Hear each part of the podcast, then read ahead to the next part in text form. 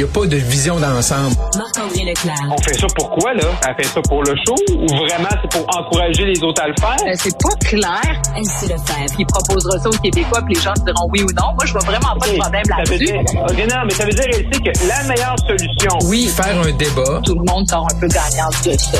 La rencontre, Lefebvre, Leclerc. Salut à vous deux. Bonjour. Allô. Bon, un petit mot pour dire que Luc Boileau, directeur de la santé publique, tient actuellement un point de presse. Il est en compagnie de la directrice régionale de la santé publique, Mylène Drouin. On fait le point, bien évidemment, sur la variole simienne, variole du singe. On sait que c'est dans la métropole que la majorité des cas se retrouvent présentement.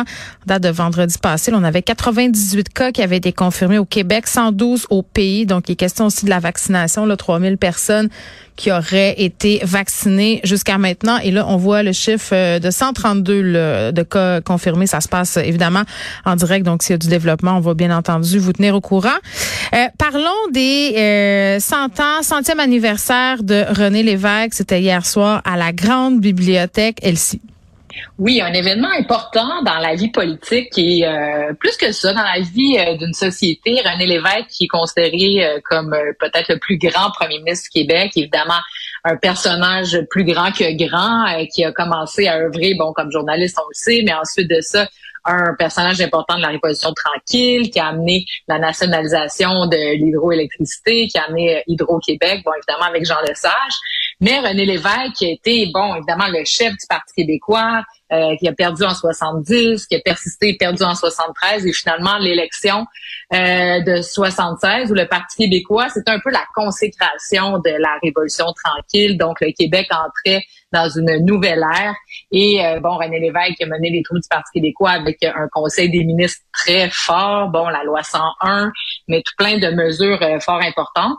Et bien évidemment, le premier référendum, donc pour la première fois, les Québécois étaient conviés à, à leur destinée. Et euh, bon, référendum perdu avec quarante pour cent des voix. Donc hier, il y avait euh, ce... Et puis bon, en terminant sur son histoire, le beau risque. Donc suite à cette défaite-là, le Parti québécois est réélu mmh. avec plus de, de, de force, plus de sièges. Mais donc, tente le beau risque et on sait le rapatriement unilatéral de la Constitution avec Pierre Elliott Trudeau qui a toujours été son, son principal opposant au fédéral. Et donc, ça a fini un peu en queue de poisson. Mais reste qu'à travers tout ça, euh, René Lévesque est un personnage marquant de, de, de, de l'histoire contemporaine québécoise. Et hier, ils étaient tous réunis, donc dans une grande messe à l'unisson. Même Paul Saint-Pierre Plamondon, il était là. Et, exactement. Donc, oh. il voit son discours. euh, le Paul. Premier ministre du Québec, euh, Dominique Anglade, euh, Gabriel Nadeau-Dubois, euh, Paul Saint-Pierre Plamondon et Lucien Bouchard, euh, qui était présent également. Donc, il y a tous des discours bien sentis. Ils ont tous relaté à leur manière les faits d'armes du, de l'ancien premier ministre et ce qu'il incarne aujourd'hui. Euh, donc, c'est certain que dans un contexte où euh, René, euh, René Lévesque, François Legault. oui, donc François Legault, là. Non, c'est ça, nous a dit qu'il est entré en politique euh, grâce à René Lévesque. C'est lui qui a été le moteur de son inspiration, de son engagement politique. Donc, c'est quand même pas rien. Dans tout le débat qu'on a, là, à savoir, bon, la C A Q était nationaliste, est-ce que on penche vers la souveraineté, le fédéralisme, tu sais, les ancrages de, de François Legault par rapport à, à disons, la force du Québec euh, et donc son épanouissement, que ce soit à l'intérieur ou à l'extérieur du Canada, c'est réel.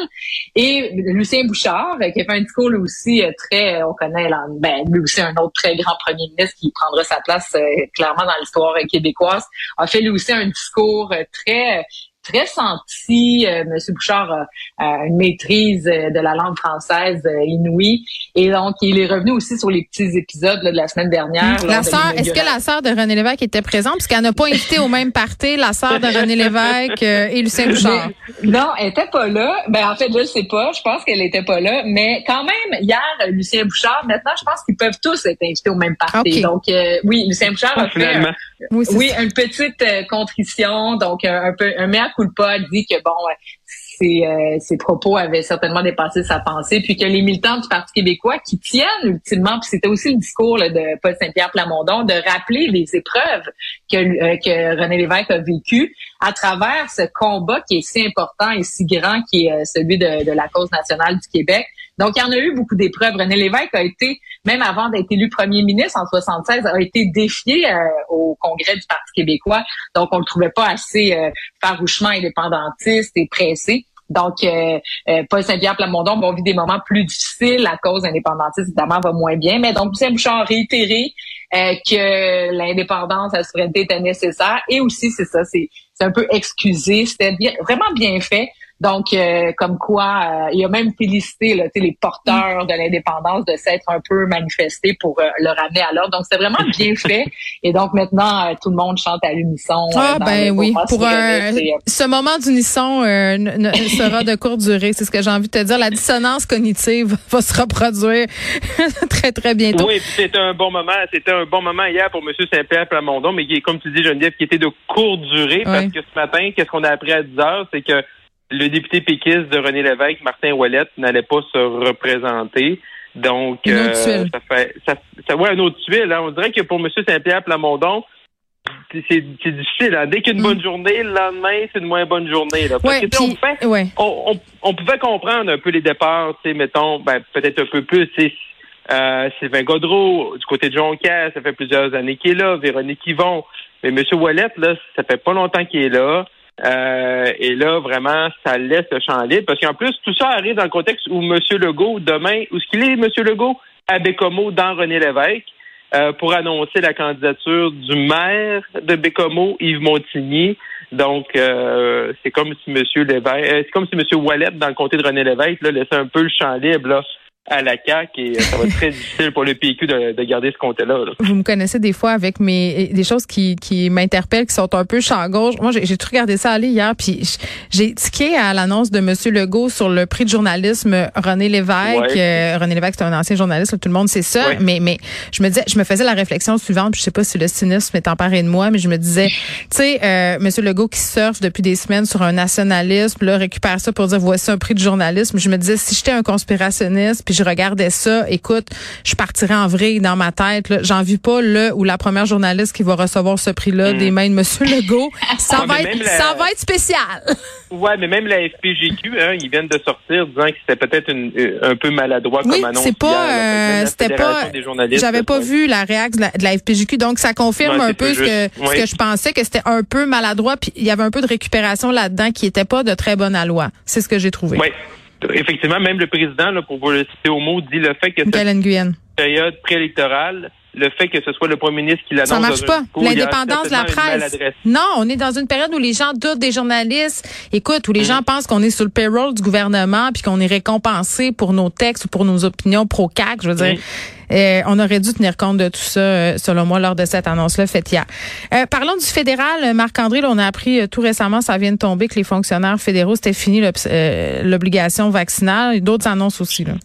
Oui, tout juste, tout juste. Le, le fédéral vient de finir euh, son point de presse. Donc, à compter du vingt juin, euh, les gens qui voyagent au, au Canada, là, des vols domestiques qu'on appelle, là, euh, donc plus d'obligation vaccinale également pour le train, mais toujours le port du masque. Mais pour les gens, exemple, là, euh, qui reviennent euh, pour les voyageurs étrangers, pour les vols étrangers, là, ça va prendre là, la vaccination obligatoire. Également, les fonctionnaires, hein. Et là, ça va m'amener à mon deuxième point, qui est la, la catastrophe du côté de Passeport Canada. Ah, ils l'ont dit, euh, ils l'ont dit! Finalement, il était pas ouais, prêt. Ouais, finalement, ouais, le ministre elle l'a dit, là, ça va mal. Attendez, attendez, Caroline, Caroline, est-ce que tu as reçu des nouvelles euh, à F S cinq que non?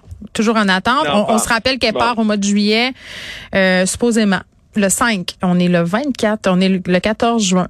Comme où là. Mais là, la bonne nouvelle, la oui. bonne nouvelle qu'on peut voir aujourd'hui en faisant un lien des deux nouvelles, c'est que Il y a environ, il y avait environ deux, deux mille fonctionnaires fédéraux qui ne travaillaient pas, qui ne pouvaient pas travailler à cause de l'obligation vaccinale. Là, on peut-tu prendre ces deux mille-là, pas les retourner dans leur poste, c'est régulier, parce que ça a l'air qu'on n'en avait pas besoin parce qu'on a pu se passer d'eux au bout de temps, puis les envoyer travailler sur des passeports? Mm. Hein? Je veux dire, il me semble que ce serait la chose logique à faire. Puis soixante-quinze mille demandes par semaine, c'est pas extraordinaire. Là. C'était un, une surcharge de travail qui était là avant la pandémie. Fait ouais. que vraiment, euh, vraiment là, le fédéral Et... l'échappe totalement là-dessus. Puis ils ont l'air déconnectés. Puis c'est comme s'ils venaient de se réveiller, mais ça fait. Et Caroline est un bon exemple. euh, dans notre équipe. Ça mais fait des, des semaines et des mois que ça existe. Oui, on attend. Hey, parlant de fédéral, il y a une nouvelle qui vient de tomber. Puis je sais que je vous prends de court, là, mais euh, certainement, vous aurez des choses à dire là-dessus. On sait là, qu'il y a eu euh, une opération d'urgence en fin de semaine euh, au Parlement à Ottawa. Il y a eu des, des alertes. Et ce qu'on apprend, Radio-Canada nous apprend que le message en français a été envoyé huit minutes plus tard. Donc, samedi après-midi, là, euh, parce que quand il y a une menace au Parlement, il y a un service de protection parlementaire qui envoie un message d'alerte aux députés, aux employés qui sont à l'intérieur de l'enceinte du Parlement. Euh, donc, ce qu'on disait, c'est qu'une opération est en cours afin de faire face à une menace possible. Le premier message part à midi cinquante-huit en anglais. Donc, ce courrier-là qui a été acheminé au personnel, aux élus, je l'ai dit. Euh, huit minutes plus tard, à treize heures six, le message a été envoyé en français. Elsie? Ben non, ben tu sais, j'ai, j'ai même plus comme l'énergie de me fâcher. C'est tellement comme ça arrive tout le temps. Mais le français à Ottawa, le français dans le beau Grand Canada, c'est une langue euh, seconde, mais pas juste dans le sens de seconde, c'est une tierce langue qu'on qu'on qu'on, qu'on pense que certaines petites minorités mmh. un peu partout ben, au Canada. Six minutes parlent. Là, euh, je veux dire, c'est ça paraît grave. Pas beaucoup, mais dans un contexte où il y a peut-être mmh. quelqu'un d'armé au Parlement. Six minutes de moins pour te mettre en sécurité que les autres. Ben non, c'est ça. ça ben, tu sais, on va dire, bon, mais de toute façon, ils parlent tous anglais. Les fonctionnaires fédéraux, ils n'ont ben, pas le choix s'ils veulent pouvoir parler avec leurs collègues. Je comprends. Ben mais... Tu as tellement raison, c'est scandaleux, ça n'a aucun sens. Comme, je ne sais pas sur quel ton on peut le dire euh, que cette situation-là euh, se répète. Et dans ce cas-ci, tu as bien raison, c'est une situation d'urgence qui peut être dramatique. Je veux dire, comment ça qu'on peut oublier ça? Parce que ben, c'est de présumer que tous les francophones comprennent l'anglais, parce que là, tu me parles des gens qui, qui officient, qui sont, qui sont des élus, mais il y a des, il y a des personnes, peut-être, qui travaillent là-bas, qui sont pas complètement bilingues, là. Je spécule, mais je veux dire, c'est ce qui a été dit par un, un sénateur conservateur, Claude Carignan, là, qui s'est un peu insurgé de, de cette affaire-là en disant, on suppose que tout le monde parle français. Euh, ouais. Donc voilà. Tu sais, on a, on a, je rappelle aux gens qu'on a encore très peu de détails sur cette opération-là qui a été menée samedi, mais, mais tout de même, je voulais attirer ça, euh, à votre attention. Avant qu'on parle du rapport spécial du protecteur du citoyen, ici, onze recommandations. Oui, ben ça, je tenais à en parler parce que c'est vraiment important. La pandémie a occulté un paquet de dossiers au Québec, là, puis là, on parle de celui-là aujourd'hui. Euh, donc, c'est le soutien aux enfants en difficulté dans les écoles euh, du Québec. Et donc, le rapport est vraiment euh, un rapport, bon, ra- rapport d'enquête, l'élève avant tout, c'est ce qu'on essaie de mettre de l'avant. Euh, ce qui en ressort, c'est qu'il y a un manque criant de ressources. Donc, on n'est pas capable de faire face à la demande, donc euh, ni même d'évaluer dans les temps les enfants qui sont en difficulté et encore moins d'offrir des ressources ensuite de ça. Donc, on nous dit que le ministère de l'Éducation n'a pas de portrait clair des postes à pourvoir. Il manquerait environ cinq cents spécialistes professionnels, plus mille cinq cents personnes donc en soutien euh, aux élèves en difficulté. C'est plus de quatre-vingt-six mille enfants du primaire qui auraient besoin de ressources. Et là, c'est vraiment problématique parce qu'on sait très bien que les premières années, c'est pour ça qu'on parle souvent des C P E, des maternelles quatre ans, c'est dans les premières années que c'est très important mmh. d'offrir ce soutien-là. Mais pour de apprendre. Déterminer puis de lever les petits drapeaux rouges pour donner des services aux enfants qui en ont besoin. D'ailleurs, c'est ce qui a été invoqué par François Legault pour mettre en place les fameuses maternelles quatre ans, de pouvoir cibler, entre guillemets, euh, pas les ostraciser, là, mais de dire, regardez, là, cette petite fille-là, ce petit gars-là a des enjeux particuliers, aidons-le. Mmh. Exactement, parce que les problèmes en littératie, ensuite, affectent, parce que bon, tu sais, pour la plupart, en tout cas pour beaucoup, c'est des problèmes en lecture qui nuisent ensuite dans toutes les matières scolaires. Donc, l'apprentissage de la lecture et de l'écriture est très, très, très important. Et donc là, elle note des disparités en fonction des régions, euh, bon, les délais, les services qui sont pas au rendez-vous. Euh, on cible les, les enfants les plus amochés, les plus poqués, ceux qui ont plus besoin d'aide. Donc, ceux qui sont comme juste un peu sur la ligne, puis euh, bon, ils réussissent tant bien que mal à passer leur, euh, leurs examens, ben eux, bon, ben, sont laissés à, eux, à eux-mêmes, puis c'est vraiment dommage, puis c'est, ça a un impact sur le décrochage scolaire ensuite que l'on subit ou qu'on vit au secondaire par la suite, donc c'est vraiment majeur, puis là, tu sais, j'entends les partis politiques, Dominique Anglade, on baisse les impôts, on baisse les tarifs. Ah oui, fait qu'on là, fait comment pour payer tout ça, la remasterisation, ben, non seulement de notre système d'éducation, mais de santé, je veux dire, tout s'effondre, là. Exactement. Je veux dire, on a besoin de cash, la gang. L'aide sociale, les gens ont des salaires de, tu sais, ont des, des, des chèques de crève-faim, bref, il y a des besoins partout, puis j'espère qu'on se va pas prendre là, par du populisme là, qui va venir notamment oui, des conservateurs. Attends là, oui, mais pas juste des conservateurs, Elsie. Là, je vais pas me faire aimer, là, mais souvent, moi, j'entends des gens de gauche, de mes amis de gauche, dire « Ah, on paye trop d'impôts, ça n'a pas de bon sens, nanana, nanana, c'est épouvantable. Euh, » Puis en même temps, euh, on devrait avoir tellement plus de programmes sociaux, ça non plus, ça n'a pas de bon sens, on devrait avoir accès aux soins de santé mentale pour pour tout le monde, mm. tout devrait bien aller, ça devrait être parfait. Je veux dire, OK, là, moi, je suis toute d'accord avec ça, là, mais à la fin de la journée, ça prend de l'argent pour payer ça. Puis comment on génère de ouais, l'argent quand on est un ouais, gouvernement? Ben, en faisant payer des impôts au monde, il y a d'autres façons, c'est sûr, là.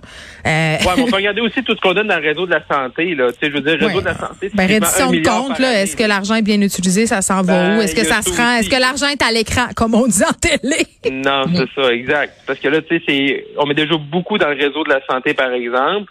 Euh, mais tu sais, je suis d'accord avec Elsie. Est-ce que, est-ce que les partis politiques vont vraiment en parler? Ou est-ce que là, on est en train de faire, de, on fait déjà de la surenchère, tu sais. Mm. Madame Anglade, samedi, nous promet des baisses d'impôts, puis Monsieur Legault, mm. hier, représentant une candidate à Montréal, qu'est-ce qu'il dit? Ben, c'est moi aussi, là, ils vont en avoir une baisse d'impôts. Ah ben, euh, OK. C'est fantastique. Ben attends, moi je, moi je mets mon chèque, puis je, je, j'attends de savoir si M. Legault va appliquer mon idée. cinq cents s'il est réélu, mais sept cents s'il passe fort. Moi je engagez-moi comme conseillère à la C A Q. OK, à demain. OK, à demain, bye.